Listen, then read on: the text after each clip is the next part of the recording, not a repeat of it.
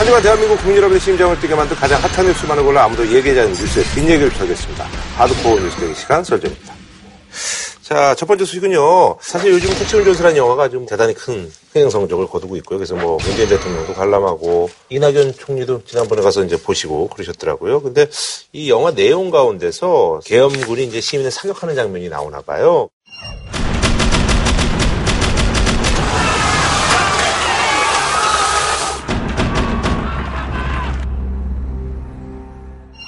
근데 이제 이거에 관련돼서 이제 전두환 전 대통령 측 민정기 전 청와대 비서관이 이거 완전 날조다. 얘기를 하고 이거에 대해서 이제 법적 대응을 할 수가 있다라고 해서 지금 논란이 되고 있죠. 어, 뭐 많이 얘기가 되고 있습니다. 어떻게 생각하세요? 네.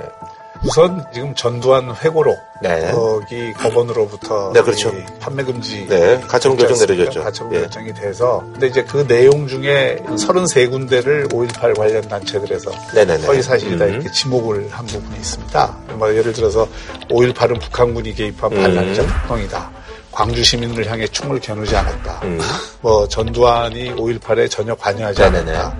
뭐 80년 5월 21일 전남도청 앞 집단 발포 직전 시위대의 장갑차에 치여 음. 계엄군이 사망했다. 이런 것들이 다 네네네. 허위 사실인 음. 것으로 인정이 돼서 네. 이제 가처분 신청이 된 거거든요.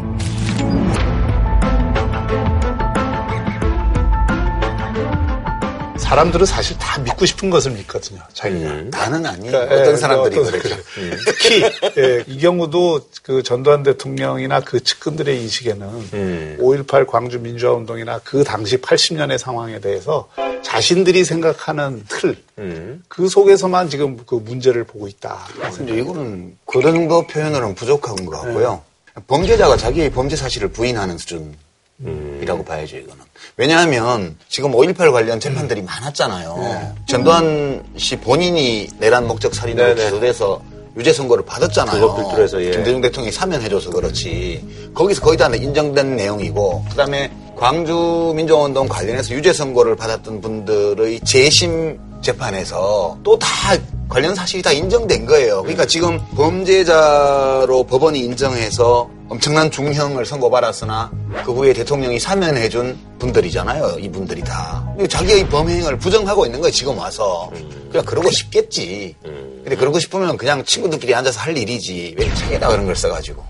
근데 어, 이제 예. 사실은 이게 왜 이런 일이 벌어졌고 그 당시에 네. 또 한국의 현대사가 이 일로 인해서 어떤 고통과 대가를 치렀는가 음. 이거에 대한 역사적 인식이 있어야 되거든요. 네네네. 뭐 기대할 수 없는지는 모르지만 기대할 수 없어요. 음. 그러니까 적어도 그런 데 대한 이게 인식이 있으면은 반성의 그 이야기들도 음. 나오고 그럴 텐데 그런 게 전혀 없는 걸로 봐서는 사실은 자기가 보고 싶은 것만 보는 거죠. 음. 사실 내가 그때 얘기를 하면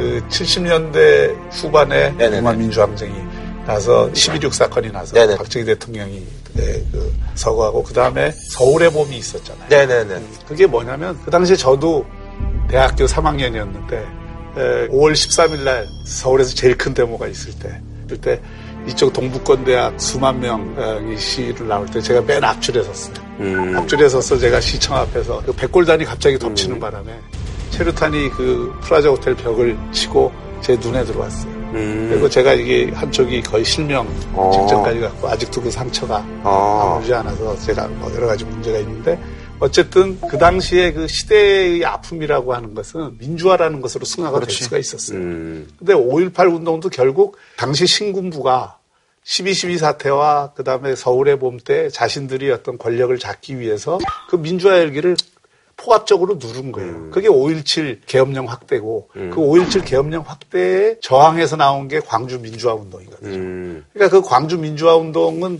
그렇기 때문에 이 사람들이 인식하는 것처럼 누구 개인이 무슨 사주를 했다든지 북한군이 무슨 뭐 이게 조작을 했다든지 이런 차원의 그게 아니라 민주화 운동의 그 연장선상에서 그 포갑이 이루어지니까 거기에 대한 저항으로서 자연 발생적인 그러니까 1980년 5월 15일 날 서울역 앞에 계셨잖아요. 네, 밤에 네. 우리가 해산할 때까지 저도 거기 있었고. 근데 그때 해산할 때 뭐라고 약속을 했냐면 그 뒤에까지 우리가 해산하면 바로 계엄령을 발동하고 휴, 휴교령을 내서 전두환이 쿠데타를 할 거다.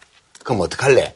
이래서 그때 학생 대표들이 한 약속이 혹시 그런 사태가 벌어지면 그 다음날 아침에 각 대학 앞에서부터 시위를 하자. 그렇게 약속을 하고 우리가. 해산을 했어요. 음. 그리고 저는 이제 5월 17일 날 밤에 학교에서 잡혀갔는데 나중에 봤더니 딴 대학에서는 감히 시위를 못 했는데 전남대학교 학생들이 전남대 앞에서 시위를 한 거예요. 아. 그러면서 거기서부터 좀씩 충돌이 빚어지기 시작하니까 특전사 요원들이 밖으로 밀려 나오면서 도시 여러 군데에 군인들을 투입해서 시민들을 폭행하기 시작하고 살상하고 이렇게 되면서 사태가 점점 커져서 5월 21일 그 점심 때 전남도청 앞에서 대규모 발표가 이루어지잖아요.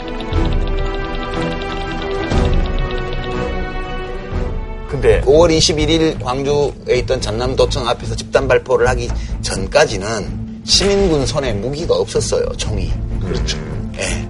그 최초로 무기 탈취가 이루어진 화순에 있는 파출소 무기고 탈취 시간하고 비교를 해보면 그 무기조차도 그 발포 시간까지 이 도청 앞까지 도착할 수 없는 시간대란 말이에요. 예, 그러니까 그런 사실관계들이 이미 다 밝혀져서 역사 기록으로 다 인정이 된 일인데 그리고 그 현장에는 수많은 시민들이 직접 목격했죠. 경험하고 한 것이거든요. 근데 역사라는 게 기억들 간의 투쟁이거든요. 사실은 어떤 것들을 그렇죠. 뭘 기억할 네, 거냐. 기억하느냐 어떻게 기억할. 거냐. 그러니까 피레레 산맥 이쪽의 진실이 저쪽에서는 진실이 아니게 되는 경우가 굉장히 많아요. 그 당시에 광주에 있었던 수많은 시민들이 기억하는 거하고 계엄군의 입장에서 그, 그 당시 그 민주화 운동을 억눌러야 해서 권력을 공고히 해야 되는 사람들의 입장에서 기억하고 싶은 것과 기억하는 게 내용이 다른 다른 거지. 이 점에서도 하나 지적할 거는 북한군 소행이다. 전두환 대통령이 이 회고록에 자서전에 그 내용도 있죠. 작년에 2016년에 신동아에 그 인터뷰를 했어요. 전두환 대통령을. 그 인터뷰한 내용을 보면 이런 게 나옵니다. 그 북한군 특수군 600명 얘기가 나오니까 전혀 그 들은 적이 없다. 그러니까 고명승 당시 자- 장군이 북한 특수군 600명 얘기는 우리 연희동에서 코멘트 한 일이 없습니다. 그러니까 전두환 대통령이 뭐라고 600명이 뭔데 이렇게 대화를 해요. 그러니까 정호용 특전사령관. 특전사령관이 이북에서 600명이 명이 왔다는 거예요. 지만원 씨가 주장해요. 이렇게 하니까 전두환 씨가 어디로 왔는데 그러니까 이렇게 저또 얘기를 하는 거예요. 그래서 5.18 때 광주로 그래서 북한 분들하고 광주 사람들하고 같이 봉기에서 잡았다는 거지. 그러니까 전두환 대통령이 이렇게 얘기합니다. 오 그래? 난 처음 듣는데. 음. 그러니까 이게 에, 그 회고록에 북한군이 와갖고 뭐 했다라는 거는 내용 들어간 자체가 잘못이지. 사후에 얘기를 듣고 그게 그럴 듯하니까 쓴 거예요. 자기들 입장에서. 이게 만약 그랬다면 웃기는 건데 전두환 씨가 오 그래 난 처음 하고 당연한 게 5.18 당시에 전두환 씨의 직책이 뭐예요? 투스타의 국군 보안사령관, 중앙정보부장, 계엄사령부 합동수사본부장 이 세 개를 겸하고 있었어요. 대통령 유고 상태가 생기고 나서 최규하 국무총리를 또 체육관에 사람 모아가지고 이제 껍데기 대통령으로 만들어 놓고 네네네. 자기가 그 세 개를 하고 있었어요. 어? 국군 보안사령관에 계엄사령부 합동수사본부장에 중앙정보부장을 겸하고 있었는데 북한군 600명이건 500명이건 들어와서 광주에 갔으면 지는 뭐 했어? 그게 도대체가 이거는 그냥 뭐라고 그런 걸 회고록에 왜 쓰냐는 거예요. 요즘은 나 바보예요 이렇게 주장하는 게 유행인가? 회고록 법원의 판결에 대해서도 또 대응을 잘 못한다는 생각이 드는 게 인권 운운하면서 이거를 대응을 하더라고요. 그래서 그뭐 가랑잎이 솔잎 보고 바스락거린다는 그, 그 속담이 생각이 나더라고요. 네, 알겠습니다. 뭐 여기에 대해서 뭐한 줄로 평으로. 네. 이 내용 특히 이 회고록에 뭐 북한군 얘기 써놓은 거 이거는 딱 사자성어가 맞는 게 있더라고. 자가당착. 예. 저는 국민이 지금 원하는 것은 회고록이 아니라 참회록이다. 네. 그 저희가 이제 방송 나가는 날이요. 문재인 정부 이제 출범한 지 이제 100일 된 날입니다. 오늘로 새 정부 출범 100일을 맞았습니다. 공식 출범은 100일 전이었지만 사실 새 정부는 작년 겨울 촛불광장으로부터 시작되었다고 생각합니다. 이게 나라냐? 라는 탄식이 광장을 가득 채웠지만 그것이 나라다운 나라를 만들자는 국민의 결의로 모아졌습니다. 국민과 함께 가겠습니다. 국민의 마음을 끝까지 지켜가겠다는 다짐의 말씀을 드립니다. 감사합니다.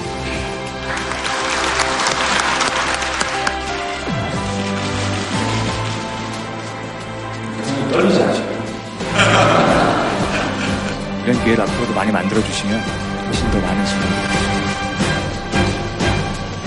그 지지율은 뭐 하여튼 역대 정부 최고치를 예, 또뭐 얘기가 나오는 게 뭐 이제 뭐 기본적으로는 뭐 기저 효과도 있죠. 네. 사실 이전 정부가 탄핵으로 음. 그 물러난 데다가 워낙 국민적 실망이 음. 큰데 사실상 국민들과의 소통이 원활하지 않은 네. 그런 정부에서 새롭게 이 정부가 등장하면서 국민들이 우선 대통령을 상당히 편하게 느낀다, 네네네네. 가까이 느낀다 하는 점이 상당히 중요한 점이죠. 음. 네.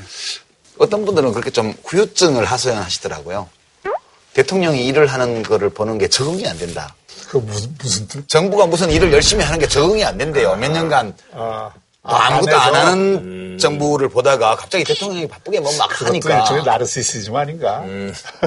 그 아직은 비교가 좀 어려워요, 솔직히. 인수위 두 달이 없었잖아요. 네, 거기서 점수 많이 까먹었잖아요, 그동안은. 예, 인수위 두 달이 없었기 때문에 다른 그전의 정부들, 정상적으로 출범했던 정부들과 비교를 하려면 한 5, 개월쯤 됐을 때, 아하. 앞으로 한 두 달 정도 더 갔을 때 문재인 정부의 국정수행 지지율과 네네네. 과거 대통령들의 이제 취임 석 달, 네네. 100일 지지율을 비교해보면 이제 공정한 비교가 되리라고 봐요. 음. 그래서 아직은 좀 막 다른 정부와 비교하기에는 좀 특성이 있어서 어렵다 이런 점을 이제 지적하면서도 그럼에도 불구하고 높다. 예. 개별 정책에 대한 지지율도 높은 게 많아요. 네네. 그것도 하나의 요인이에요. 예를 들어서 뭐 핀셋 증세라든가 음. 이번 문재인 문재인 케어, 뭐 케어라든가 적폐청산이라든가 음. 뭐 이런 것들에 대해서 개별 정책, 개별 행동에 대한 지지율도 내게 60% 이상의 음. 그 긍정적인 반응을. 끌어내고 있고 동시에 되게 대통령이 부지런히 열심히 하는 것 같아요. 음. 그런 호감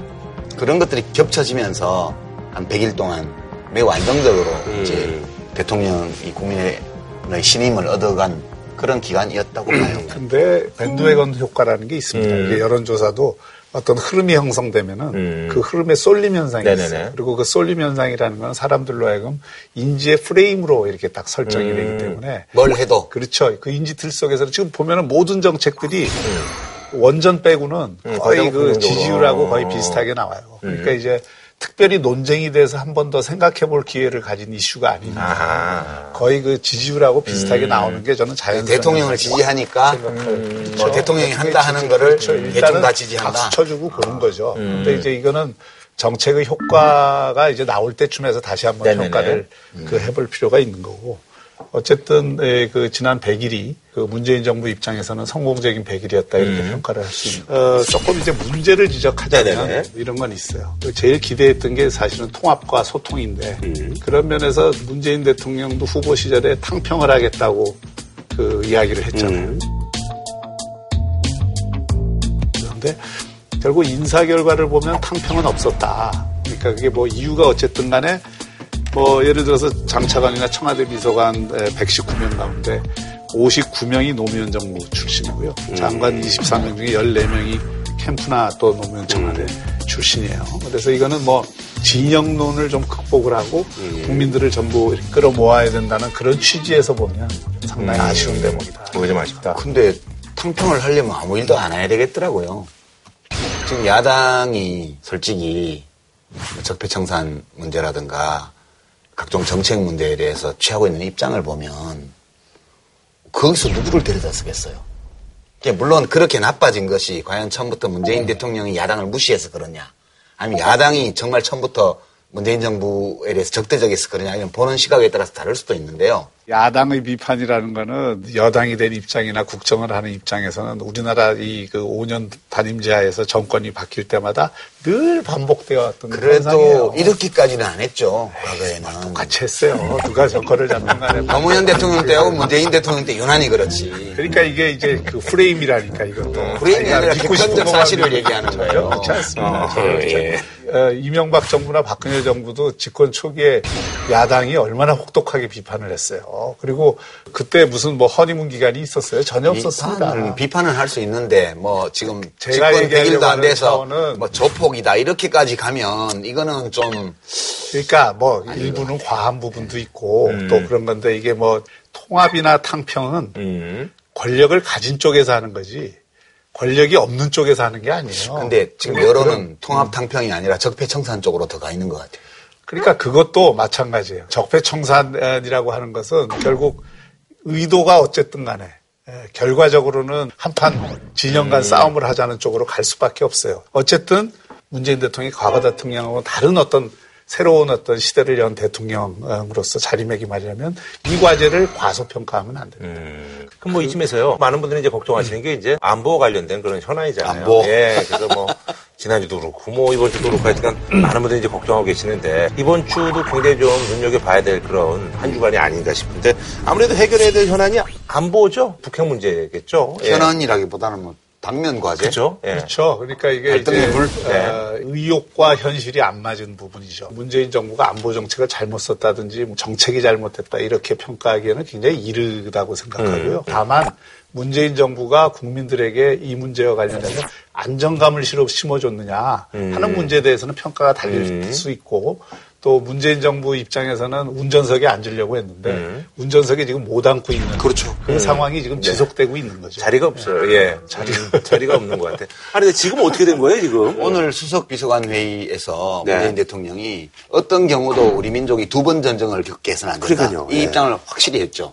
그거는 이제 미국에다가 북한을 상대로 전쟁 혹은 전쟁에 준하는 사태 또는 전쟁으로 연결될 수 있는 군사 행동을 하는 건 반대한다는 근데 트럼프가 의사표시를 한 거예요. 트럼프가 적극적으로 그러는 거 아니면 나름대로 이제 계산을 갖고 나름의 계산이 다 있는 거죠. 그게 뭐 협박이 됐든 위협이 됐든. 지금 어떤 양상이냐면 둘이 왼수야. 어려서부터 원수야 지금까지 원수인데 저쪽은 엄청 세계 최강 국가고 여기는 조그만 나라예요. 딱 그러는 거야 저 트럼프가 김정은 보고 뒤로 협상을 하고 있잖아요 대화를. 야 눈 깔라고 그래.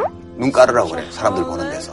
이렇게 얘기를 한 거예요. 그러니까 이제 미국 대표가 뒤에서 이렇게 만나가지고 야 니네 눈 깔래. 그러니까 가서 눈 깔라는데 그러니까 무슨 소리 하고 있어 못 깔아 이렇게 되니까 이제 못 간다는데 이렇게 되니까 트럼프가 공개적으로 김정은이는 눈 깔아 이렇게 한 거예요. 아. 눈안 깔아 확 그러니까 김정은이 가만히 있는 거야. 여기도 또 제정신이 아니거든. 그러니까 뭐, 뭐 나도 확 그래갖고 둘이 지금 하고 있는 거야 지금. 연결로 얘기가 되고 있었던 게 그러니까 여기서 지금 여기 문재인 대통령이잖아. 여기서 어 너가 좀 정신 수습하고 둘 다 좀 이성 회복하고 대화로 해결해. 그렇게 얘기를 하고 있는 거예요. 지금 이거 말고는 할 수 있는 얘기가 없어요. 기본적으로 얘기하면 지금 한반도에 전쟁이 일어날 가능성은 굉장히 낮죠. 음. 어, 낮고 미국이 북한이 특별한 도발을 하지 않는 이상 이렇게 음. 먼저, 나올 네. 가능성은 상대적으로 대단히 음. 낮습니다. 낮, 낮은데 모든 가능성은 열려 있다고 보고 우리가 접근을 해야지 뭐는 절대로 일어나지 않는다 이렇게 접근을 하면 우리도 소극적이 되는 거예요. 음. 그러니까 저는 이렇게 생각해요. 남들이 한반도 사태를 평할 때는 한국 정부가 모든 가능성을 열어놓고 대비책을 세워야 될 것이다. 이렇게 얘기도 돼요. 근데 우리는 그렇게 얘기하면 안 된다고 봐요.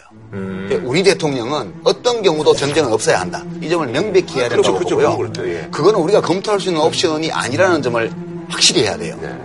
뒤로는 세우더라. 똑같은 얘기예요.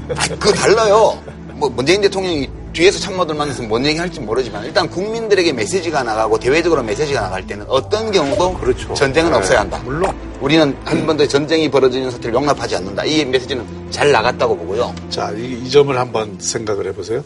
저는 뭐 똑같은 인식이지만은 이제 어떤 방식으로 보느냐의 음. 좀 차이인데 클린턴 대통령이 김영삼 정부 때 폭격을 하려고 그랬어요. 네네네. 그리고 클린턴 회고록을 보면 자기가 한 일 중에 제일 후회스러운 게 그때 폭격을 안 네. 한 거라고. 그 클린턴, 얘기는 클린턴도 헛소리를 가끔 해요. 아니 헛소리를 하지만 할수 있었다는 얘기예요. 그 음. 네네. 얘기는 자기가 결심을 했어요. 결심을 했으면 할수 네, 있죠. 그리고 그 당시 그걸 막기 위해서 김영삼 정부가 굉장히 노력을 했어요. 그렇죠. 그리고 김영삼 대통령이 그런 전쟁 상황을 막기 위해서 정말 그분의 성질대로 한 거예요. 음. 그래서 클린턴이 김영삼 대통령의 말을 들어준 겁니다. 근데 그분이 그 성질대로 미국의- 우리가 할 수 있었던 게 그때 뭐가 있어요, 그 당시에? 어, 그 김영삼 대통령은 그런 게 있잖아요. 그치. 뭐딱 그거 하면은 뭐 이게 아무리 센 사람이라도 한번 이게 붙으면 아니, 근데 이거죠. 카드가 뭐예요, 그런 거? 카드가 이런 거죠. 미국이 예컨대 북한에 대한 군사 행동을 하겠다고 겨- 이제 통보를 해오면 한국군으로부터 북한에 대한 군사 행동을 하는데 필요한 어떤 지원도 당시를 뭐 그런 받을 수. 없다. 아. 이렇게 얘기를 하는 거예요. 그러면 한미 동맹이 깨지는 거죠, 그거는. 아니 그 그 정도까지 얘기를 하는 각오하고. 그 얘기 한 거예요. 동맹 깨겠다. 네. 이렇게 하면 그런 각오까지 하고 한 네네. 거고. 그러나 이제 걱정하는 걱정을 건, 하는 네. 이유는 지금 중동의 분쟁들이 거의 지금 해결이 되고 있어요. 음. 과거에는 중동이 미국이 절대적으로. 어, 그 우선순위가 있을 음. 때는 한반도라는 거는 뒤로 제껴진 문제였는데 지금 트럼프는 국내 정치적으로도 상당히 여러 가지 어려움이 음. 있을 뿐 아니라 화약고였던 중동이 정리가 되면서 한반도에게 모든 이게 시선이 집중되고 음. 있어요. 그러니까 이 시선이 집중된 걸 이용해서 어떤 식으로든 이 문제를 한번 다뤄보려고 하는 거죠. 음. 그러니까 다루는 거야, 좋죠. 그러니까 그러니까 다뤄보는데 그 다뤄보는 것 중에 협상을 위한 레버리지로서 음. 그걸 쓰든 아니면은 정말 여차하면은 그렇게도 한번 음. 해볼 수 있다는 카드로서 그걸 검토를 하든 그런 것들이 나오고 있기 때문에 지금 불안을 느끼는 거거든요. 음. 네네. 그리고 뭐 문재인 대통령은 그 부분에 관해서 그 점은 분명해요. 한반도에서는 전쟁이 어떤 경우에도 일어나면 안 된다는 걸 분명히 하고 국민들도 안심을 시켜주고 국제사회에 대해서도 그런 메시지를 단호하게 내는 지금 이제. 오늘도 낸 거고 문제는 이거예요. 만약 트럼프 대통령이 북한을 군사적으로 공격한다면 미친 짓을 하는 거죠. 그건 한마디로. 그 미친 짓 때문에 우리 민족이 엄청난 희생을 입어야 된다면 그 미친 짓을 막는 게 우리 대통령의 의무예요. 그 점에 대해서 저는 김영삼 대통령이 클린턴 대통령에게 세게 한 게 엄청 잘하신 일이라고 봐요. 2003년도에도 똑같은 일이 있었어요. 그때도 노무현 대통령이 제가 듣기로는 미국이 북한을 군사적으로 단독 공격할 경우에 한국 영토 안에서 어떤 협조도 해줄 수 없다는 점을 통보했다고 그래요. 그때.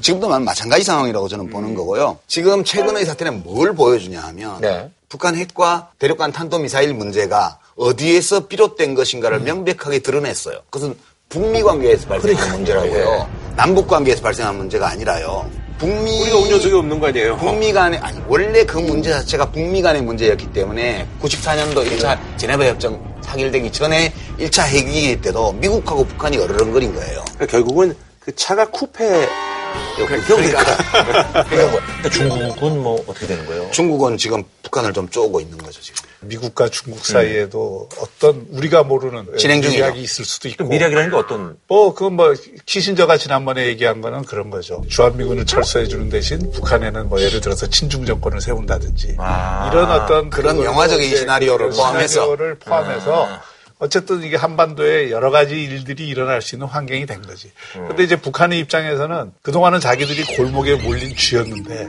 무슨 약을 먹었어. 막 이제 한번 해볼 테면 해봐. 하고 우리가 지금 머리를 팍 세고 나오니까 고양이가 움찔하다가 이제 놔두면 안 되니까 이거를 한번 쳐 말어. 이 순간에 지금 온 거예요. 그 뒤에 보니까 왕쥐가 두 마리 떠 있거든. 러시아하고 중국. 그러니까 지금 양상은 이런 거예요. 눈가루 그 비율을 계속 들면 이제 중국은 북한한테 이렇게 얘기하는 거예요. 야, 단돈 한 번 깔아주지? 그러니까 이렇게 그게, 얘기를 그게 하고 맞는 것 같은데. 미국에다가는 또 뭐라고 얘기했냐면 야 그래도 제가 자기 집에 돌아가서 눈 깔지 않았다고 얘기할 수 있는 정도는 해줘야 될 거 아니야. 지금 이렇게 하고 있는 거예요. 음. 어느 순간에 가서 지금 미국이 요구하는 옵션은 이거죠. 지금 운영하고 있는 핵시설을 불능화하는 것뿐만 아니라 이미 만들어 놓은 핵무기와 그다음에 대륙간 탄도미사일의 폐기 이것이 다 포함된 옵션을 갖고 있는 거예요. 북한은 그거는 완전 배제다 이건 아닌데 그거까지 요구하려면 니들이 엄청 큰 걸 우리한테 줘야 돼. 그 엄청 큰 게 그러면 그건 자기들이 가지고 있는 권력을 안정적으로 완전히 보장받고 그 권력을 보장받는 방법이 핵무기라고 생각을 하기 때문에 핵무기를 안 놓는 거죠. 그리고 핵무기 포기하면 그거 보장해줄게 하더라도 뭘로 믿겠어요? 그러니까. 자기들은 리비아를 받거든. 그렇기 때문에 그거 갖고는 안 되고 담보를 요구하는 거야. 보유 국가임을 인정을 해달라고 끝까지 주장할 겁니다. 그 이제 그런 문제를 포함해서 협상이라는 게 그렇죠. 일단 시작되면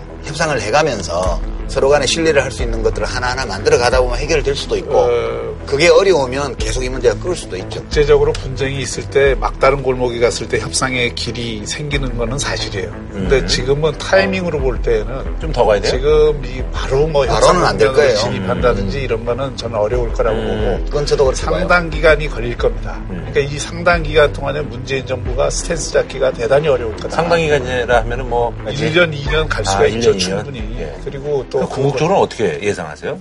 작가님하고 좀 제일 생각- 바람직한 방법은 네. 어쨌든 이 문제에 대해서 북한이 핵무기를 완전히 내려놓고 한반도 비핵화 원칙을 견제하면서 네. 평화적인 틀을 이 그 동북아시아에 만드는 이게 우리의 목표죠 다 똑같은 목표지. 우리 트럼프 대통령 취임할 때 제가 노벨 평화상 타시라고 덕담한 거 아, 기억하시죠? 트럼프 대통령 취임하셔가지고 노벨 평화상 받으십시오. 트럼프 대통령이 혹시 아, 내가 노벨 평화상 한번 먹어야 되겠어. 그 사람도 트로피 수집하는 거 좋아하니까. 그래서 이렇게 막 큰 다음에 확 해결하면 극적인 효과가 더 날 거 아니야. 음. 이런 공상을 한다니까. 아 그걸 우리가 보고 있으니까 너무 피곤한 거죠. 그렇지. 아. 이제 그 기간 동안 우리 정부는 그런 국내의 불안 또는 국제사회의 불안을 잘 관리해서 그 경제적으로 우리에게 큰 혼란이나 타격이 없도록 이걸 관리하는 그래서 이제 고점인데 야당이 어떻게 비판을 하든 이런 것과 관계없이 네네. 문재인 정부가 지금 취하고 있는 스탠스는 중심을 잡고 가고 있는 거라고 저는 봅니다. 음. 그리고 그런 면에서는 문재인 정부가 제일 버려야 될 태도가 조급증이라고 생각해요. 불가피하게 지금은 한미동맹이 굉장히 중요할 수밖에 없어요. 그러니까 이런 상황에서 북한을 독자적으로 뭔가 테이블로 끌어낼 수 있다는 생각 때문에 대화나 협상 여기에 매달리게 되면 스탠스가 꼬이길 수밖에 없는 환경. 아니 매달리는 게 아니고 그러니까, 대화 아니- 협상을 해야 돼요. 트럼프 대통령이 전화로 물어봤대잖아요. 아, 귀하들은 그걸 좀 대화하고 있냐고. 대화라는 거는 전쟁인 상황에서도 물밑에서는 어디든 접촉을 하고 대화를 하는 거예요. 그런 대화는 언제든지 해도 돼요. 국제사회의 메시지가 이중적으로 나간다든지 또는 지금 마치 문제 해결이 될 것처럼 환상을 불러일으킨다든지 이건 안 된다 이거죠. 알겠습니다. 예. 지금 잘 대처하고 있는 걸로 보여요. 조금 더 근원적인 에, 저는 문제 제기를 하나 하고 싶은데 저는 문재인 대통령에게 두 분의 경제 교사가 있다고 생각해요. 세 분일지 모르겠는데. 저요?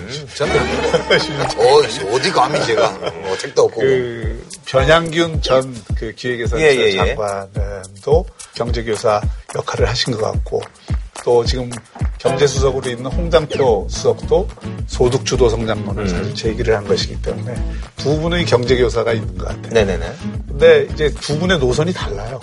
변양균 노선은 일종의 슈페터 노선입니다. 혁신, 혁신을 중요시하고 그 글로벌 경제하고 연결되어 있는 이 생태계를 굉장히 중요시하는 음. 입장이라면 홍장표 수석의 입장은 지금 소득 을 올려서 그거를 분수 효과를. 통해서 성장을 하겠다 이건데 지금 이제 보면은 되게 100일간의 그 정책들은 변양균 노선이라기보다는 홍장표 음. 노선으로 귀결이 된 것 같아요. 근데 이제 이걸 보면 북유럽의 복지 국가들이 복지국가 1.0 어, 시대가 있었고 네네. 복지국가 2.0 시대가 있었는데 네. 1.0 시대가 5, 6, 70년대, 80년대까지였다면 그때 지금 우리가 하는 이 복지를 많이 늘리고 어쨌든 그 나라들이 대개 80년대 후반 90년대 초에 아시다시피 굉장히 큰 위기를 겪었거든요. 그 위기를 겪고 지금 20여 년 동안에 또 개혁을 많이 해서 복지국가 2.0도 성공을 시켰어요.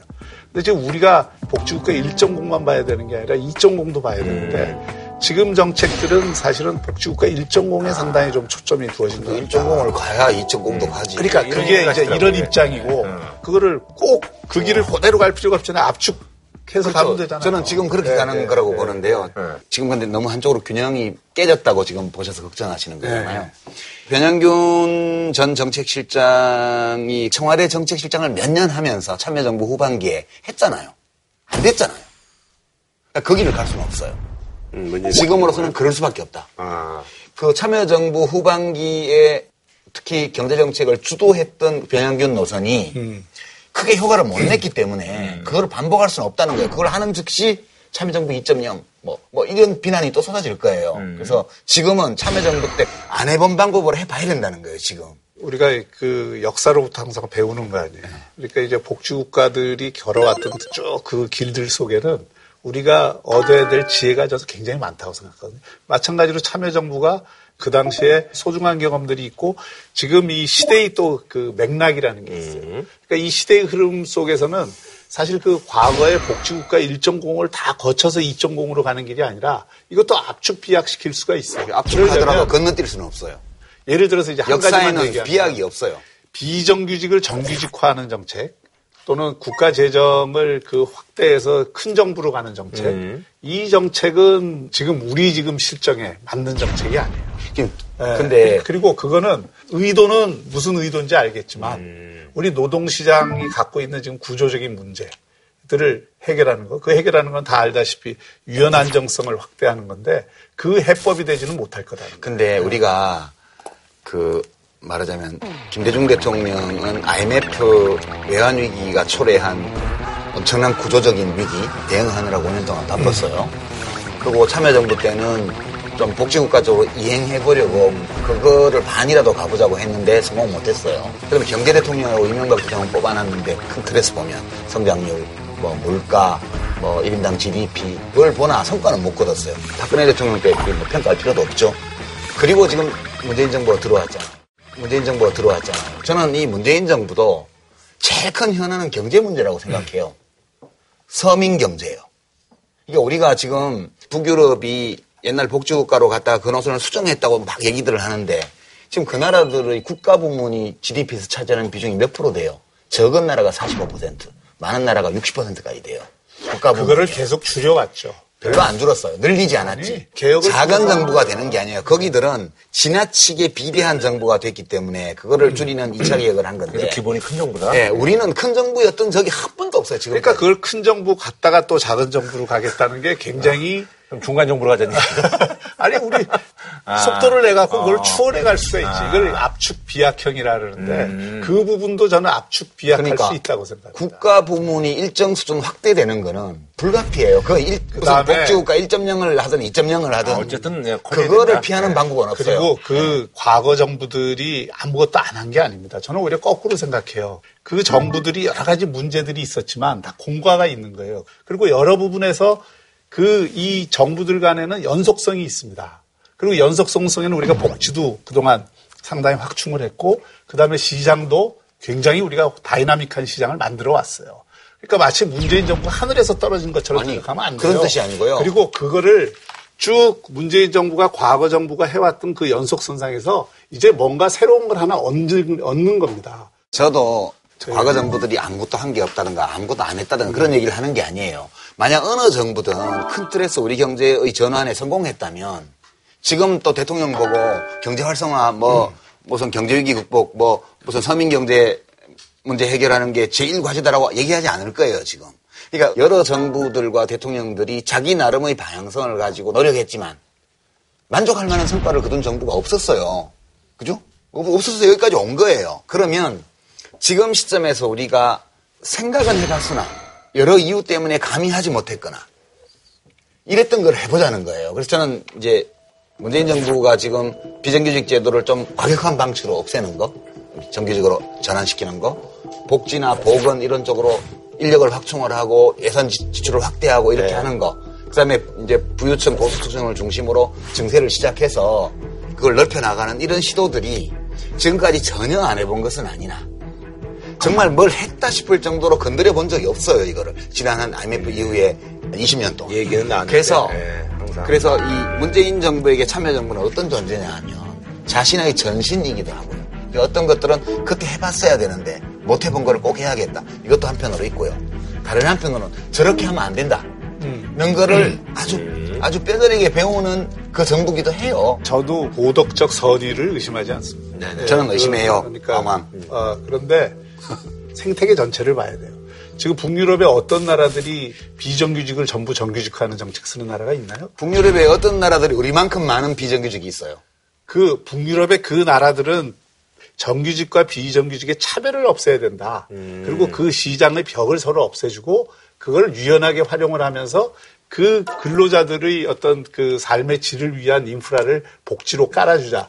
대부분의 나라들이 쓰고 있는 정책이에요. 근데 참여정부 네. 때그 법을 만들었잖아요. 비정규직 차별을 없애기 위해서 법을 만들었는데 없어졌어요, 차별이.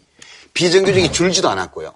차별이 줄어들지도 않았고요. 오히려 확대돼 왔어요, 지금까지. 그러니까 지금은 비상한 수단을 쓰지 않고는 이 문제를 의 변화를 초래할 수 없다는 게 지금 이 정부의 판단인 것 같아요, 제가 볼 때는. 알겠습니다. 예. 이거에 대한 한 줄로 평, 뭐, 백일 성적표 가운데 제일 걱정스러운 게 어쨌든 큰 정부 하겠다 이거 예. 아니에요? 국가 재정에는 보험을 들 수가 없다. 할 일을 제대로 하는 정부. 그런 정부 만들면 국민들이 돈 냅니다. 네. 알겠습니다. 다음 소식은요, 일명 그 이제 문재인 케어라고. 지난 9일 말이죠, 국민 의료비 부담을 획기적으로 낮춘 건강보험 보장성 강화 대책을 어, 발표를 했는데요. 아픈 것도 서러운데 돈이 없어서 치료를 못 받는 것은 피눈물이 나는 일입니다. 2022년까지 국민 모두가 의료비 걱정에서 자유로운 나라를 만들어 가겠습니다. 문제는 돈입니다. 향후 5년 동안 30조 원 이상의 예산이 필요한데 이것을 어떻게 조달할지 놓고는 이견이 나오고 있습니다. 그러다 보니까 정부, 야당, 의료계라든지 이런데 뭐 약간의 또 갈등이라든지 이런 것들이 또 얘기가 되고 있습니다. 예, 그래서 준비한 주제 건보 한번 믿어봐 문정부 건강보험 보장성 강화 대책 발표. 특히 이번 대책의 초점은 아무래도 이제 그 서민들의 의료비를 절감을 시켜주겠다 하는 게 가장 초점인 것 같아요. 네. 우리나라가 지금 건강보험 보장률이 한 63% 수준인데 63%, 예. 이게 이제 OECD 평균에 좀 못 미친다 네네네. 이런 거거든요. 그래서 이걸 이제 임기 5년 동안에 63%에서 네. 70%로 올리겠다. 네. 특히 이번 경우가 보장률 자체를 올리는 것에 주안점을 뒀다기보다는 결과적으로 보장률이 올라가는데 네네네. 중증 환자, 입원 환자, 고액 진료를 받아야 되는 환자, 음. 그리고 플러스 이제 중저소득계층 네네네. 여기에 초점을 두고 지금 강화를 하는 걸좀이알수 있을 것 혜택이 같아요. 네네. 특히 서민들에게는 많이 돌아가도록 설계는 돼 있죠. 네네. 어, 그래서 예를 들어서 뭐 지금 이번에 본인 부담 상한제라는 게. 원래 있거든요. 음. 그 예를 들어서 이 소득이 제일 낮은 1분위 계층 경우에 기존에는 한 120만 원까지 음. 상한이 설정돼 있었는데 네네네. 그게 한 80만 원으로 40만 원 정도 내려가고 음. 뭐 2, 3분이라고 하더라도 한 50만 원이 내려가는 거죠. 음, 돈이 없보단 네네. 네. 또 그런 가운데서도 재난적 의료 상태가 돼서 도저히 돈이 감당이 안 되는 경우에는 한 2천만 원 에, 한도 내에서 또 지원을 해주고 네네네. 추가적으로? 예. 그리고 특히 이번에 이제 중요한 거는 세 가지거든요. 네. 하나는 이 선택 진료를 없앤 거. 그동안에 음, 특진이나 뭐 특진, 이런 예. 걸 대학병원 같은 데 가면 그걸 다 그렇죠, 예. 없애갖고 진료를 받을 수 네네네. 있게끔 만들어준 거고. 근데 이건 선택의 여지가 없어요. 이 대학병원 같은 데 가면 다 대학 교수님들이 그렇죠, 그렇죠. 진료를 예. 하기 때문에 네네, 맞아요. 예. 뭐 일부러 뭐 아주 초임 의사를 찾아서 진료받지 않는 한은 큰 병원에 가면 그렇죠. 무조건 선택 예. 진료비가 붙거든요. 그게 사실 선택의 여지가 없는데 선택이라는 이름을 붙여서 음. 적게는 15% 많게는 50%까지 추가 진료비를 징수를 하니까 음, 특진비. 환자와 환자 가족 입장에서 보게 되면 돈을 그냥 알로 뺏기는 것 같은 느낌이에요. 음. 부담도 되고요. 그래서 이제 이런 방식으로 대형 병원의 경영 수지를 맞추는 이런 것은 이제 끝을 내야 되고 예, 그리고 두 번째는 이제 병실을 그 2인실도 전부 음. 혜택이 되도록 뭐 4인 병실이 기준이다, 뭐 5인 병실이 기준이다 이럴 때 좀 상급 병실을 네네. 쓰게 되면 그 상급 병실료가 몇 배가 비싸거든요. 음. 보험도 안 되고 하기 때문에. 이제 그 돈이 엄청나요. 네네. 그 다음에 이제 간병. 이거는 뭐 그동안 간호와 이 간병을 통합 서비스를 해야 된다는 간호업계에서도 계속 요구가 있었는데 이번에 그거를 이제 수용을 해서 한 10만 병상까지 5년 내에 이그 간호 간병을 통합적으로 하겠다. 뭐 이런 것들이 이게 이름은 이제 3대 비급여. 예, 예. 예, 그죠? 그동안 비급여로 빠져 있던. 것을 이번에 예, 급여 대상으로 한 거죠. MRI 같은 MRI, MRI 의료, 초음파 뭐 의료비가 이런 보면 것들. 누가 아파서 병원에 가본 사람은 다 알아요. 근데 전체 병원비 중에서 어, 저소득층은 뭐 한 100만 원 수준에서 음. 고소득층 이래야 한 400만 원 선에서 그, 그 이상의 본인 부담은 다 건강 건보에서 내준단 말이에요 지금. 음. 그건 크게 고액이 아니에요. 근데도 왜 어려우냐 하면 보험 급여가 안 되는 서비스가 많거든. 네네. 그게 이제 첫 번째가 환자한테 필요한. 예. 비급여 서비스가 있어요. 네네네. 가서 병원에 가서 진료를 받아요. 그러면 대부분의 서비스는 어, 건강보험에서 급여가 돼요. 네네네. 근데 병원에서 아, 요거는 비급여인데 음. 검사 한번 받아보실랍니까? 해봐야 된다, 예. 뭐 요거는 비급여인데 요 치료법을 한번 써보실랍니까? 네네네. 예전에는 급여 안 해주던 치료 방법이나 또는 고비용 진단기기로 MRI를 찍거나 이런 거안 음. 해주던 게 많았는데 뭐 사례 중증 질환만 해주던 거를 이제 폭넓게 적용해서 네네네. 이 비급여 서비스 자체를 줄인다는 거예요. 그러니까 이게 보험제도 바깥에 있는 서비스들은 가격이 천차만별이고 음. 환자들이나 환자 가족이 사실상 판단할 수가 없어요. 음. 이 서비스의 가격이 얼마가 적정한지를. 네네네. 그렇게 밖에 내팽개쳐 놓으니까 병원마다 엄청나게 차이가 나고 심지어는 때로는 바가지를 쓰기도 하고 음. 아. 이렇게 되니까 아주 소액이라도 국민건강보험에서 급여를 해주면서 그 가성비를 적- 적정하려고 컨트롤을 그러네. 해보겠다는 아. 거예요. 이게 아마 의료계 반발을 많이 물론 이게 이제 핵심 내용이에요 지금 이번에. 예. 그렇죠. 그래서 서민들이 제일 어려운 것 중에 하나가 아플 때 서러운 그렇죠. 건데 예, 일도 그 서러움을 나오고, 예. 정부가 좀 덜어주겠다. 음. 이런 도덕적 선의 이건 뭐 좋죠. 네네네. 그럼에도 불구하고 의료 서비스의 여러 가지 각도에서 이걸 좀 평가를 해볼 필요가 있어요. 우선 뭐 의료계는 이거에 대해서 지금 상당히 반발을 하고 있잖아요. 그러니까 뭐 반발하는 이유가 있어요. 이제 이런 거죠. 이를테면 이제 짜장면 집에 비교를 하면 네네네. 여기 우리 김구라 구라반장. 구라반점의. 주인이고 예. 여기가 이제 손님이고 예. 내가 이 손님이 에, 짜장면 짬뽕을 시켜 먹을 때는 내가 보험주로서 그거를 이제 대신 음. 대주는 거예요. 네네네. 근데 이게 브라시브 입장에서 볼 때는 이 짜장면 짬뽕이 원가가 안 맞아. 예, 예, 예. 그러니까 한 100원 받아야 되는데 한 60원, 70원밖에 예. 이게 안 나오는 거예요. 의사들이 항상 하는 얘기가 네. 주차비도 안 나온다고 뭐 그런 얘기를 그러니까 이제 이거를. 메꾸기 위해서 예. 그동안 이제 팔보채하고 탕수육을 음. 내가 가격을 어느 정도 정해갖고 물론 감시는 받지만 네네네. 정해갖고 이제 팔았어요. 어, 팔았는데 이번 같은 경우에는 이제 팔보채 탕수육도 그렇죠. 자 이제 이거는 보험사하고 협의해서 결정을 하고 그 보험 대상이다 이렇게 된 거예요. 그러니까 네. 중국집 주인 입장에서는 자기들하고 의논도 없이 이걸 했다는 게첫 번째 아. 문제고 음, 네. 어, 그다음에 이제 두 번째 문제는 네. 그동안에 이제. 영상 네. 촬영이라든지 그렇죠, 진단이라든지 이런 거에서 그 원가가 그걸로 좀 메꿨는데, 예. 그래도 전체적으로 보면은 원가가 안 그래도. 꽤 까지고 근데 있는데. 이제 비급여 부분을 전부 급여화한다 그러면 음. 이 부분에 있어서 지금 사실은 중소병원이나 많은 병원들이 경영에 어려움을 겪고 있는 건 사실입니다. 그러니까 음. 네네네. 그런 입장에서 이제 의사들 입장에서는 반발하는 게 하나 있고 음, 오케이. 그, 일단 그, 그 재밌는 비유신데요. 음. 이제 병원이 짜장면 구라반점 같으면 좋겠어요. 그럼 보험사가 필요 없어요. 왜 그러냐 하면 요식업은 소비자 주권이 살아있어요.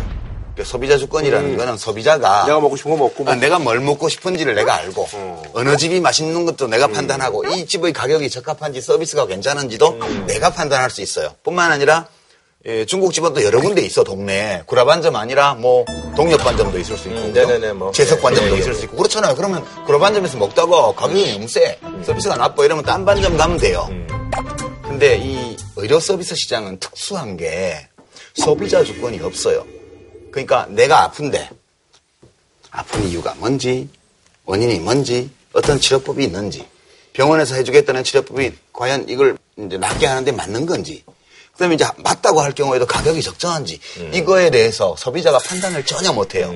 그래서 이 의료 서비스 시장은 소비자 주권이 전혀 통하지 않는 특수 시장이에요. 네네네. 그래서 이 소비자의 주권을 대신 행사해 줄 사람이 필요한 거예요. 예. 이게 국민건강보험공단하고 심평원. 그 심평원, 심사평가원이에요.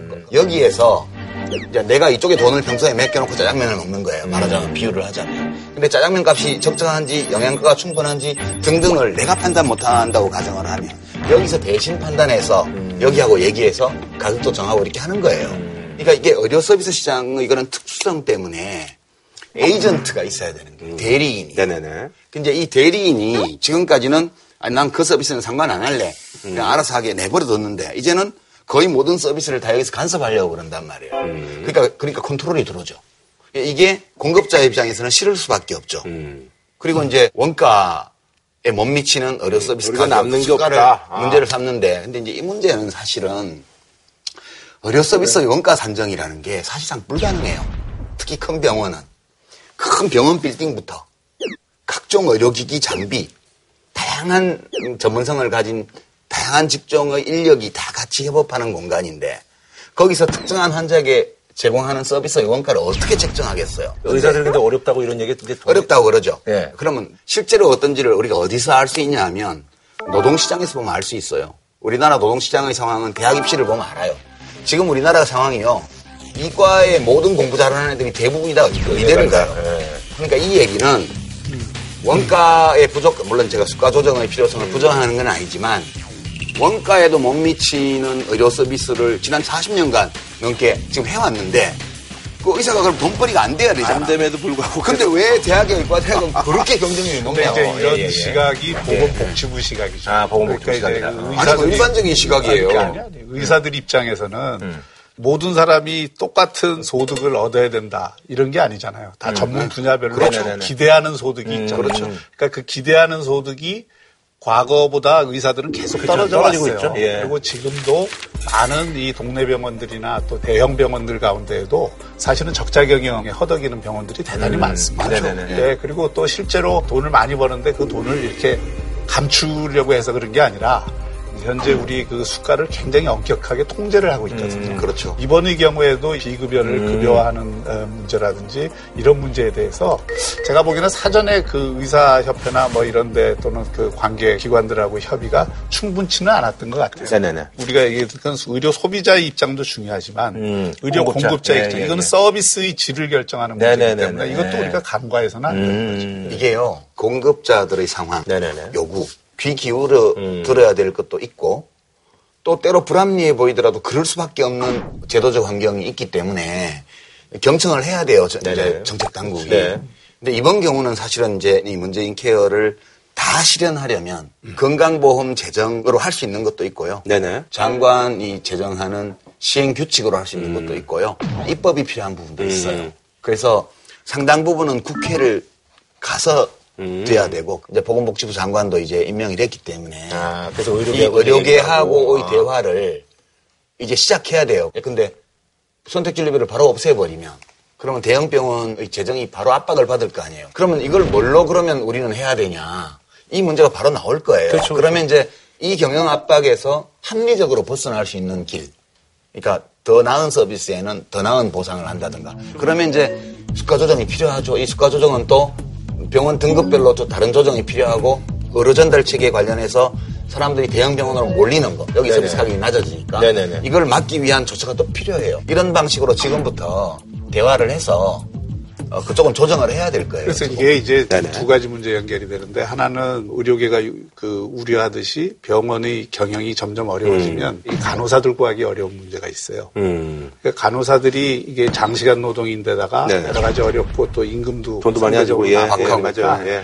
간호사들이 이제는 이직률이 굉장히 많습니다. 맨날 바뀌더라고요. 소위 말해서 예. 장롱 면허라 그러잖아요. 음, 그게 반이에요, 반. 간호사 자격증을 갖고 있는데 실제로 이 간호사 일을 하는 사람들이 한 46% 반대인 일을 하겠다, 내가. 네, 그러니까 어. 이제 이게 저수가 체계가 계속되면 음. 사실은 이게 간호사들도 이- 어렵다 하는 거고 그리고 이 문제는 우리가 돈 쓰는 정책만 중요한 게 아니라 돈 버는 정책이 중요합니다. 음. 이거는 이제 보건의료를 산업적인 측면에서 보는 것도 대단히 중요하거든요. 네네네. 우리나라 의료비 지출이 GDP의 7%입니다. 네. 국민들이 전체 쓰는. 음, 네네. 그리고 이 GDP의 한 5% 정도가 의료산업, 의료 서비스 산업이에요. 음. 네네. 네, 이거는 일자리를 엄청나게 내는 네네네. 산업입니다. 음, 개인 서비스. 서비스를 비롯해서 서비스 산업에서 일자리가 음. 드는 거거든요. 그러니까 이 점은 조금 아쉬운 점이 있어요. 그리고 이 비급여가 급여화 되는 경우에 네. 이 기존에도 의료 쇼핑 문제가 이게 문제가 되거든요. 음. 그러니까 이게 과잉 진료 어, 가능성이 남아 있습니다. 병원의 입장에서도 MRI 두 번, 세 번 찍게끔 유도하는 경향도 나올 거고 음. 또 지금도 어떤 문제가 있냐면은 연간 진료 일 수가 365일 뭐 매일 한다는 거죠. 음, 그 그- 매일 하는 깜짝 이 놀랐어요. 수건자가 64만 4천 명이에요. 그건 약 먹는 것까지 그러니까, 다 포함해서 그러니까 포함해서. 그런데 아, 약다 와서. 1년 내내 약 먹으면 그중 365일 그중 진료 일 수가 천일인 넘는 사람도 7만. 음. 그러니까 세 가지 약을 먹으니까. 아하. 그런데 이제 이런 게 사실은 우리 지금 병원 시스템이 민간이 하고 그 이 보험을 국가에서 관리를 하고 아. 있기 때문에 이런 문제가 계속 생길 수밖에 아, 없는 거예요. 네네. 덴마크나 뭐 이런 나라들 경우에는 병원도 공공병원이 거의 많습니다. 그렇죠. 그러니까 민간 병원이 아니고 대신 이제 거기서는 주치의 제도가 발전돼 있어서 아하. 그러니까 병원을 함부로 가는 게 아니라 개인마다 다 주치의를 둬서 음. 주치의를 통해서 일단 예비 검진을 다 받고 그 다음에 이제 병원을 이용하는 제도가 있어요. 이제 동네 병원 한번 들렸다가 이제 그렇죠. 가정의학과 예, 일단 예, 가는 예, 거죠. 예. 근데 이제 우리나라는 그게 동네 병원도 사실은 사실 영리를 위해서 음. 하는 경우들이 많기 때문에 그 그런 어떤 주치의 제도가 있으면 이런 거를 많이 막아주거든요. 음. 어, 앞으로 이제 이런 어떤 의료 쇼핑 문제가 많이 발생할 그 개연성이 있다는 것도 우리가 생각을 해야 돼요. 그러니까 큰 틀의 시스템도 다르지만 아주 중요한 차이가 수가 체계예요. 그러니까 우리 수가 시스템이 어떻게 보면 불합리하게 되어 있는데요.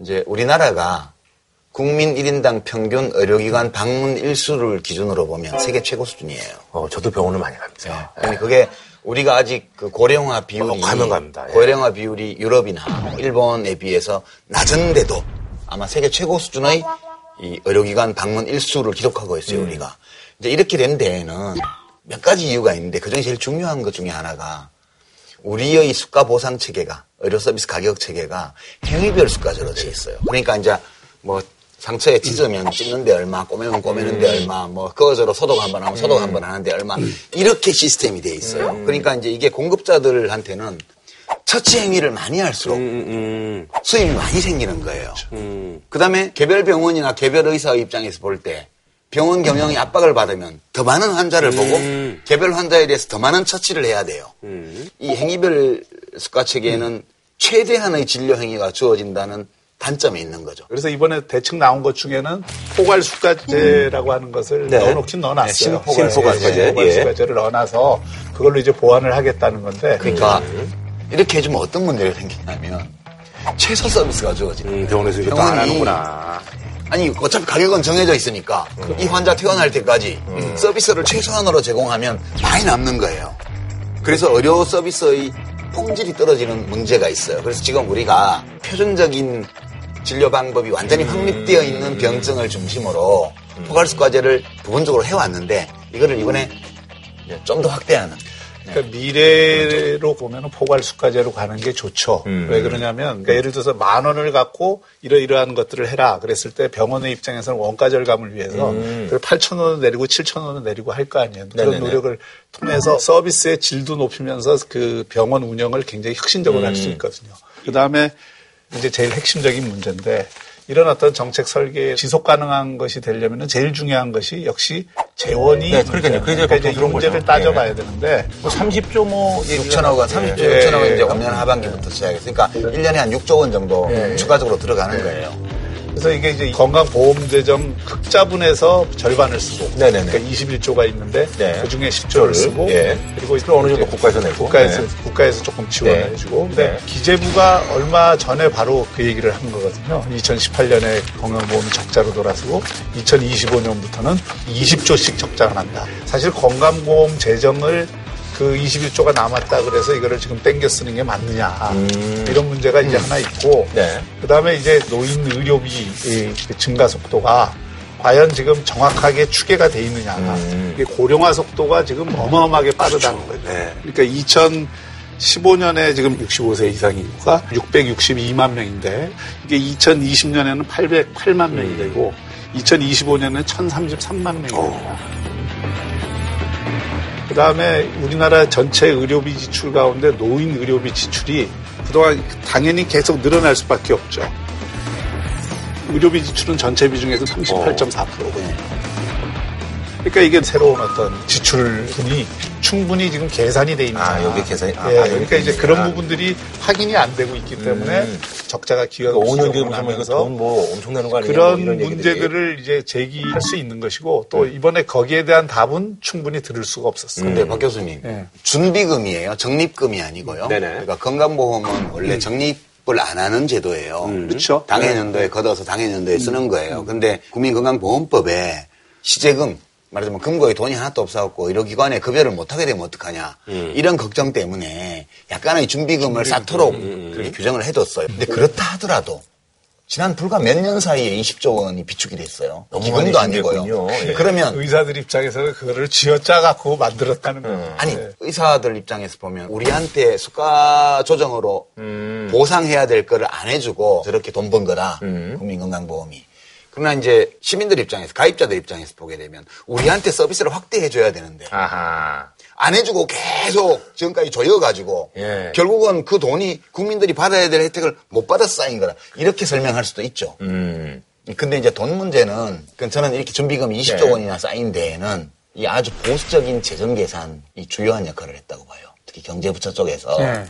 건강보험료 수입의 증가율을 1%대로 잡고 음. 중장기 계획을 이 시뮬레이션 해가지고 음. 그에 맞춰서 보험 지출을 통제하도록 보건복지부를 조였단 말이에요. 음. 그러고 계속 조이기 위해서 중기 전망을 앞으로 몇 년 후가 되면 적자로 돌아설 거고 음. 또몇 년이 지나면 이제 준비금 쌓아놓은 것도 다 없어질 거다 이렇게 내놨는데 약간 분위기 자체를 그렇게 이제 예, 그 그- 분위기로 예. 실제로 그럼 지난 10년간 몇 퍼센트씩 증가했냐? 보험료 수익 증가율이 평균 3.2%였어요. 음. 그러면 만약 특별히 보험료율을 올리지 않더라도 그냥 유지한다면 음. 그리고 지금까지보다 약간이라도 더 경제 성장률이 높아진다면 그러면 이것 이상의 돈이 쌓일 거예요. 음. 그러면 그때 가면 진짜 욕먹어요. 돈을 써야 돼요. 뭐 저라고 이게 추계가 어떻게 될지 어떻게 알겠어요. 그렇죠. 예, 그건 누구도 모르는. 얘기예요. 이런 문제일수록 보수적으로 추계하는 게 맞다. 음. 우리가 5년 살고 그만둘 거 아니잖아요. 네네네. 국가는 계속 10년, 20년, 30년 가야 되고 음.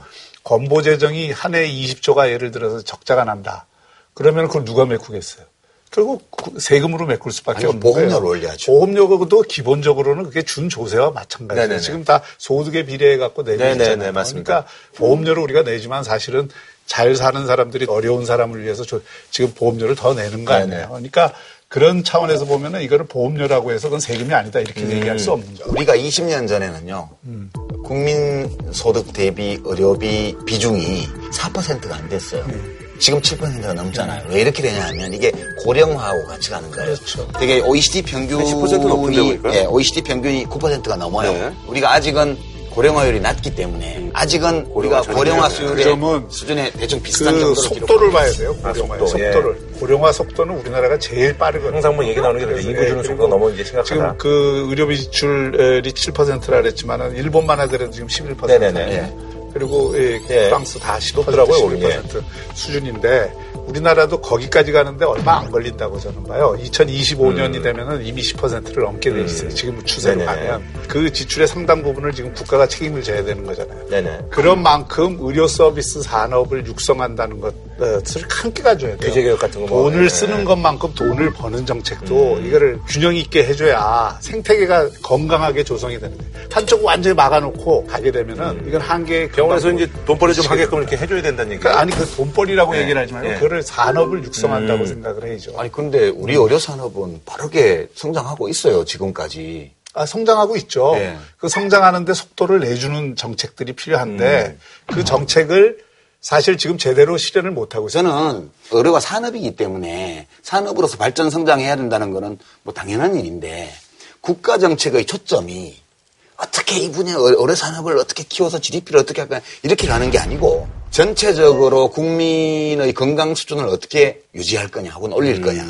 그다음에 그 건강 수준을 유지하고 향상시키는 것을 전체 국민 의료비 지출을 폭증시키지 않으면서 어떻게 할 거냐 이런 데 초점을 줘야 되는 거고 아니, 그 점에서 그- 보면 우리 그걸 의료 시스템은 부인하는 게 아니라 문제가 별로 없어요. 문- 왜 문제를 하나만 보느냐고요. 그러니까 이게 제일 중요한 거거든. 아, 그런데 이- 이렇게 생각해. 문재인 정부의 가장 큰 주요 정책이 뭐예요? 일자리 정책이잖아요. 일자리가 어디서 제일 많이 나옵니까? 서비스인데 여기서 많이 생길 서비스. 거예요. 네. 그래, 의료 서비스도 굉장히 많이 생깁니다. 그거를 일자리를 그렇게 많이 창출하는 의료 서비스 산업을 의료 복지 차원에서만 다루면 안 된다는 거죠. 아니 아무도 그 렇게 다루지 네. 않아요. 예를 들어서 뭐 좌파 정부라고 그대들이 그렇게 비난 했던 참여정부에서 장기요양보험법을 제정해서 이명박 대통령 때부터 실시를 했잖아요. 그리고 지금 많은 요양원들이 만들어졌고 거기 요양보호사라든가 간호사라든가 이 일자리들이 많이 만들어졌잖아요. 그러니까 국가에서 일자리를 만들 때는 어떤 산업을 미시적으로 조정해서 거기서 일자리를 만드는 게 아니고 실제 민간의 일자리를 창출할 수 있는 잠재력을 가지고 있는 공급자들이 나와줄 수 있게끔 제도의 설계를 해주는 거잖아요. 바로 그겁니다. 우리 그거 잘해왔어요. 제도의 설계를. 같은 얘기를 하는데 손그 제. 제도가 나는 많이 막혀 있다고 보는 것이고. 그 정도로는 충분하다고 보는 것인데 이 점은 나중에 한번 네네네, 알겠습니다. 저는 한 가지가 되게 아, 아쉬운 점이 있다면? 네. 아쉽, 더라고요 전체 국가를 통해서 집행되는 보건재정의 95% 이상이 치료에 쓰여요. 그리고 이제 사람들을 병을 예방하는 데 쓰는 돈은 5%도 안 돼요. 음. 이게, 이게 우리 이 보건 정책의 가장 큰 문제라고 저는 평소에 늘 생각하는데 문제는 사람들이 병원에 덜 가도록 해야 돼요. 규제를 해서 덜 가는 게 아니라 필요를 덜 느끼도록 해줘야 돼요. 그래서 질병 예방과 건강 증진에 대한 정책 거기에다 과감하게 보건 재정을 투입하는 거. 이게 여기 전체적으로 빠져 있어서 한 예를 들어볼까요? 예. 지금 할머니들이 시골에서 다리 아프시면 동네 한의원에 매일 가시잖아요. 그래서 365일 진료가 나와요. 침 맞으면 그 2,000원 뭐 3,000원 그렇게 돈 내면 네네네. 가서 시원한 데 가서 몇 시간 누웠다가 침도 맞고 똥도 하고 이렇게 오신단 말이에요. 그럼 또 이제 그 한의원은 건보공단에다가 또 청구를 하잖아요. 공단 몫을. 그렇게 해서 많은 한의원들 또는 동네 작은 의원들이 유지가 돼요. 그 할머니들이 운동을 하시면 더 좋잖아요. 미리. 예를 들어서 어떤 교회 같은 데서 예배에 오면 천 원을 주는 교회들이 있더라고요. 일주일에 세 번 걸으시게 하고 걷는 분들한테 용돈을 드리는 거예요. 이러면 병원에 훨씬 덜 가신다니까? 제가 하는 그 블랙박스 그 프로에도 그게 보도가 됐었어요. 아, 그래요? 블랙박스에 보니까 할아버지 할머니들 막 교회에서 이렇게 우르르 가시고 그래서 보니까 그러면서 이제 무단 행동을 하셔가지고 어떻게 된 거예요? 그랬더니 아 이쪽 교회에서 뭐 천 원 줘가지고 하고 저쪽 교회로. 거야 뭐 이래가지고 예, 너무 그래서 이렇게 물질주의적인 예. 가치관을 예. 그 어르신들한테 심어주면 안좀 되고 고상하게 할까요? 예, 예. 헬스에 등록해서 한 달에 보름 열흘 이상 열심히 운동하는 사람 보험료를 할인해 준다든가. 이제 독일이 하듯이 예방의학 쪽에 우리가 투자를 많이 그렇죠. 해서 음. 질병 치료보다도 예방을 얼마나 해주고 평소에 건강 증진을 얼마나 해줄 수 있느냐 이게 관건이거든요. 그렇죠. 그러니까 우리나라를 생활 스포츠 천국으로 만들자. 음. 그 생활 스포츠 인프라 만드는데 그렇게 지금도 많이 확충은 돼. 인프라를 확충되고 해놔도 있지만 안 하셔요. 그 프로그램까지 같이 해줘. 그러니까 그, 그 프로그램을 건보 재정으로 예, 돌리는 예. 것이 저는 합당하다고. 그거를 수입을 해서 아니면 지금 담배값 그 올릴 때 개별 서비스로 가져간 거 토해내서 그거 건강증진기금으로 그렇지. 다시 가지고 와서 뭐, 그걸로 얻는다. 네네. 자, 한 줄로 평좀 부탁드리겠습니다. 예. 곡간 채울 방도도 생각하면서 곡간 민심 쓰시길. 음, 네. 마음이 가면 돈은 만듭니다. 음, 네. 아, 다음 소식은요. 전국의 초등학교 교사 채용 규모가 40% 이상 축소가 되면서 예비 교사들 반발도 커지고 있고 뭐 시위도 벌어지고 있고 그런 상황이에요. 그래서 준비한 이번 주제 임용이 난리 임용. 임용 절벽 둘러싼 논란과 과제. 진짜 이거 임용고 시 준비하고 있는 학생들 입장에서는 네, 정말 네, 네. 열받을 것 같아요. 예, 그러니까요. 예. 저도 이제 계산 보니까 작년에 5,549명을 예, 너무 확 줄었더라고요. 1,321명으로 갑자기 확 네. 줄었어요. 그러니까 약 40% 이상 준 거죠. 음, 특히 서울 같은 경우에는 한 8분의 1 음. 수준에 불과한 작년에 840명. 그냥 800명이요? 100명. 금년에 105명. 음. 뭐 경기교육청도 반토막이 났고요.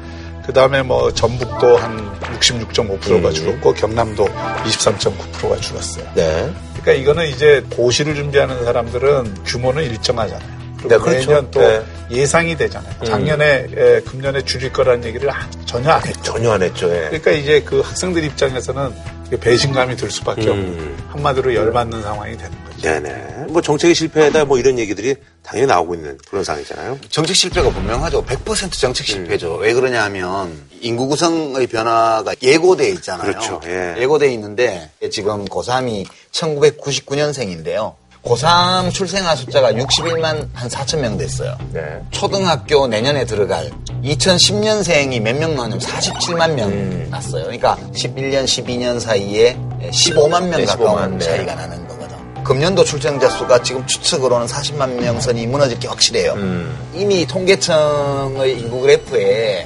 연도별로 예견되는 그 출산율과 출생아 숫자가 이미 예고돼 있었어요. 결국 학생 수가 계속 지속적으로 큰 폭으로 감소하고 있다는 거는 네네. 취약 연령에 들어가는 아이들 숫자가 줄어든다는 예. 얘기고 학생 수가 없어요. 감소한다는 예. 뜻이에요. 그럼 학생 수가 감소하면 뭐 20명 내외 선까지 학급당 인원수가 감소하는 걸 가정을 해서 소요되는 교사 숫자를 계산을 하고 네네. 그것을 연차별로 퇴직하는 사람의 숫자와 겨, 견주어서 미리 장기 계획을 그렇죠, 해서 그렇죠. 예. 점차적으로 줄였어야죠. 근데 그게 이제 좀씩이라도 줄이면 또 당장 반발이 나오니까 우선 욕먹는 게 싫어가지고 교육부가 무려 10여 년 이상을 조정 안 하고 지금까지 계속 뽑은 거예요. 그러다 보니까 지금 임용시험에 합격해놓고 발령을 못 받은 초등학교 교원이 지금 4천 명이라는 거 근데 아니에요? 그게 이제 3년 지나면 또 1300. 무효고 뭐 이러니까 소송당할 3년이 그렇죠. 되면 예. 또 이게 취소가 돼요. 그런다고 발령 못 받고 예. 그렇죠. 3년 발령 못 받고 3년이 되면 취소가 야, 그 되니까. 3년 뭐 기다리기도 힘들겠어요. 근데 금년에 만약에 예. 이렇게 많이 또 뽑으면 네네. 이 사람들이 발령 취소가 되는 상황이 네네네. 벌어져요. 그러니까 부랴부랴 이걸 확 줄여버린 거죠. 그러니까 이 금년에 이제 고시 보려고 하는 사람들만. 피해를 보는 상황이 된 거죠. 이 경쟁률이 갑자기 이게 와. 그 1980년에 우리나라 초중고생 수가 제일 많았거든요. 네. 982만이었어요. 음. 근데 지금 얼마냐면 588만 정도. 네네. 그러니까 거의 반토막이 난 거죠. 네네네. 그러니까 이제 이 과정에서 교사 수는 오히려 늘려왔어요. 음. 그러니까 1980년에 22만 명이던 교사가 지금은 얼마냐면 43만 명. 그러니까 학생은 절반으로 줄었는데 교사는 배가 는 거예요. 네. 그래서 그러니까- 우리 때는 65명 다녔거든요. 그렇죠. 네. 그래서 지금 이제 20명 된 거예요. 선생님들이 필요했었고요. 예. 교사 1인당 그 학생 수가 지금 우리나라가 뭐 OECD보다 좀 낮다고는 하지만 거의 그 수준에 왔어요. 네, 지금 시- OECD 평균하고 거의 같아요. 교사 1인당 학생 수가 15명대, 15, 15. 16.9명인데 지금 일본이나 프랑스나 그러니까요. 영국보다도 우리가 적어요. 그런데 지금 더 심각한 거는 중등은 지금 사범대학뿐만 아니라 교직과정은 그렇죠. 이사는 예, 다 유치할 맞아요. 수 예. 있는데 초등은 기본적으로 교대 출신들이 그래, 교대 출신들, 예. 거잖아요. 교사 채용 인원이 줄어들 것이 예측이 되면 교대의 입학 인원도 같이 줄였어야 돼요. 맞아요. 예. 근데 지금 입시호강 발표된 걸 보면 교육대학에 내년도 신입생도 오히려 늘렸어요. 어. 어. 떤 학교는 경인교대. 이유는 뭐예요? 그러니까요. 인기가 좋으니까. 지난 몇 년간 어떤 일이 벌어졌냐면 요즘 취직이 어려우니까 이쪽으로는 상당히 많은 학생들이 몰리잖아요. 그렇죠. 예, 교원대로 많이 몰리니까 이게 청년 일자리를 예, 음. 늘린다는 명분으로 더 적게 뽑아야 되는데 음. 뻔히 몇 년 뒤에 문제가 생길 걸 알면서 이거를 계속 늘려서. 뽑은 거예요. 늘려서 뽑으니까 고시에 된 사람들이 다 교사가 못 되잖아요. 그렇죠. 그러니까 모든 정책이 그런데 제일 기본적인 게 인구 구조 변화거든요. 그렇죠. 네네. 교대하고 사범대학을 줄이고요. 보건 관련 학과를 늘려야 돼요. 이 앞으로 우리 고령화 사회에 맞추려면. 근데 저출산 시대에 줄여야 될 때는 안 줄이고 이렇게 놔두고 고령화 시대에 늘려야 될 때는 속, 속도를 못 맞추고 이렇게 해서 전체적으로 대학의 그 신입생 정원 구조, 교육청의 임용 구조, 그다음에 학교의 아동 현황 이게 다 엇박자로 돌아가면서 이 그러니까 이게 이제 그 거죠. 문제가 좀 복합적인데 이 분야에도 기득권이 있거든요. 학생들의 기득권이 아니고 교수. 네, 그는 교대와 사범대와 그쪽에 종사하는 교수들과 이들의 기득권이 워낙 강해요. 그러니까 교수들 자리를 지켜주기 위해서 학생을 계속 뽑아야 되고요. 교대라고 몰랐겠어요? 교대 졸업시켜서 내번에서 임용시험 보게 하면 임용 안 된다는 걸 몰랐겠냐고요. 그러나 다 자기 앞가림만 했지. 문제 제기 안 했잖아요, 지금. 깨야 될 기득권은 바로 그 부분에 있다고 생각하고. 그러니까 저는 이제 학생들을 욕하면 안 되고요. 먼저 교육대학의 총장님들하고 교수님들부터 욕먹어야 된다고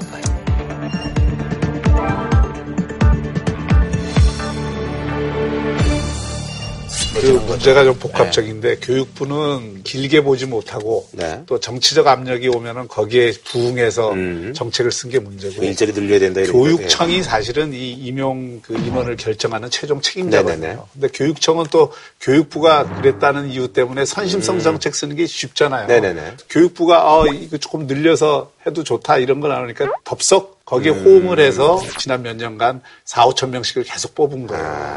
그러니까 이게 일을 안 했다는 증거예요. 네, 그러니까? 이게 일종의 정부가. 공범 관계라고 볼수 네. 있죠. 게. 이번 서로 이제 서로 지금 면편적으로 예. 오는군요. 이게 정부가 하는 일 중에는 당장 급한 불은 급한 대로 끄고 미래에 또 발등에 불 떨어질 거로 예측되는 거는 불이 안 붙게끔 미리 조처들을 하는 게 정부의 일인데 저는 이거 보면서 교육청도 그렇고 교육부도 그렇고 이거 공론화도 안 한 채로 지금 몇 년을 이렇게 해온 거거든요. 아니 근데 이제 학생들의 그런 뭐 항의에 대해서 어떤 분들은 이제 야, 이게 뭐 집단 이기주의다 뭐 이런 시각도 있다는데 두 분의 생각은 어떠세요? 근데 그거는 그렇게 비판하면 안 될 것 같아요. 그 문제가 뭐냐면 교대생 한 게시판에다가 나는 죽어도 지방에 가기 싫다 뭐 이런 글을 올렸어요. 네네네. 전부 서울에 있으려 그렇죠, 그러지 그렇죠, 예. 지방에 안 갈라 네네네. 그러잖아요. 또 지난번에 신안에 그 여교사 성폭행 네네네. 사건 이런 것도 있어서 여교사들이 압도적으로 많거든요. 네, 지방으로 안 갈라 그러거든요.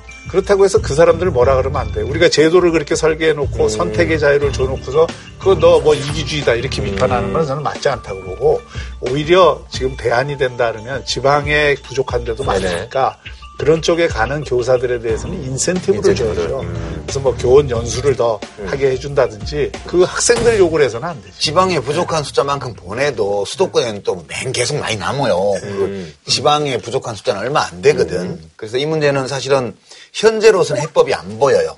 지금으로서는. 그래서 일단 올해는 지켜 뽑아야 되는 거예요, 그냥? 지금이라도 머리를 맞대야 될것 오히려 같아요. 그 대안으로 나오는 것도 굉장히 즉자적이라는 생각이 들어요. 일수업 이교사제 그래서 뭐 이런 뭐 일- 것들? 예. 그 일수업 이교사제로 이 문제를 해결하자. 어, 일수업 이교사제를 하는 나라가 있습니다. 미국 같은 경우에는. 네네네. 네. 근데 우리 그 교원 충원 제도라든지 이런 게 굉장히 달라요. 역할이 다르죠. 네, 역할이 다르고 그래서 이거를 교원 공급이 너무 많이 된다 그래서 그걸 해결하기 위한 방법으로 일수업 이교사제를 얘기하는 거는 굉장히 즉자적인 대응이다. 이죠 먼저 해야 될 게 있어요. 어떤 교육을 위해 어떤 교사가 얼마나 필요한지 우선 거기에 대한 계획이 나와야 됩니다. 기본적으로 좋아하는 것을 잘하도록 하는 교육으로 바뀌어야 되고 창의성 교육으로 바뀌어야 되고 또 문제 해결 능력을 키우는 교육으로 바뀌어야 되고 그 교육으로 바뀌어야 된다는 건 지금 다 원칙적으로 나와 있다. 그럼 이걸 위해서 커리큘럼을 어떻게 바꾸고 그걸 위해서 교사들을 어떻게 바꿔야 되겠다.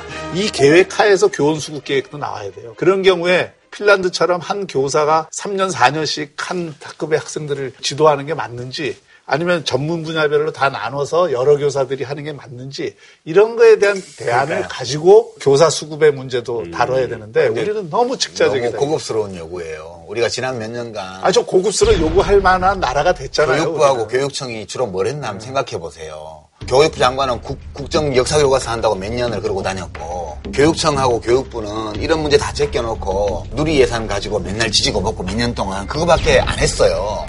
그러니까 사실은 정부의 작동 불량, 오작동이 빚어낸 참사거든요. 사실 관계자들이 아니면 이런 걸 눈여겨볼 수가 없어요. 관계자들이 공론화하고 예. 그다음에 사회적으로 논의에 붙이고 그렇게 해서 여론이 형성되고 정부가 움직이고 이래야 되는데 그 과정이 올 스톱돼 있던 결과로 지금 이게 갑자기 터진 거예요.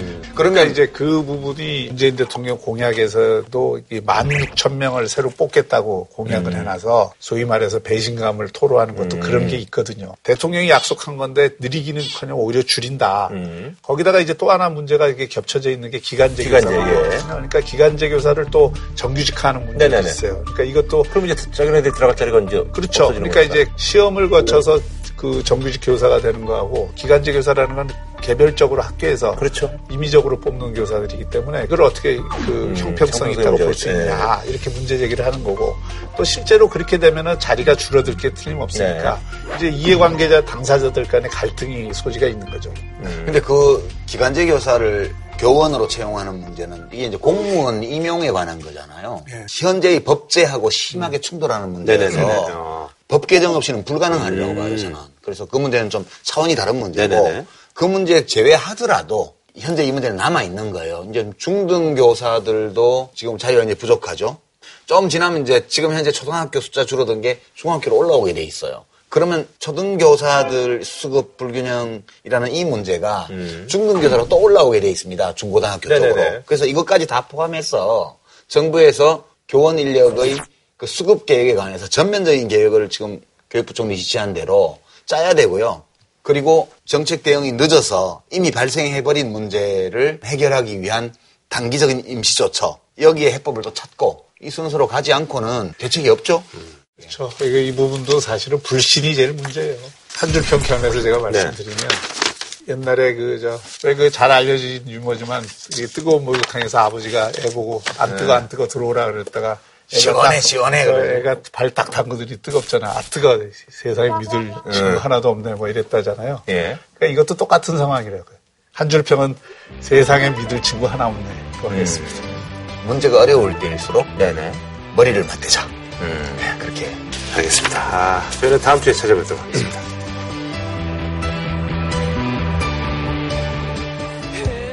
한우 특등심 한 가지만 싸게 파는 명인 등심. 치킨의 별이 다섯 개, 티바 두 마리 치킨. 진한 국물 설렁탕 도가니탕 전문점 푸주옥. 공무원 강의는 에듀피디. 프리미엄 소고기 무한 리필 한상의 소두 마리. 자연 면역 영양소 브로리코에서 백화점 상품권을 드립니다. JTBC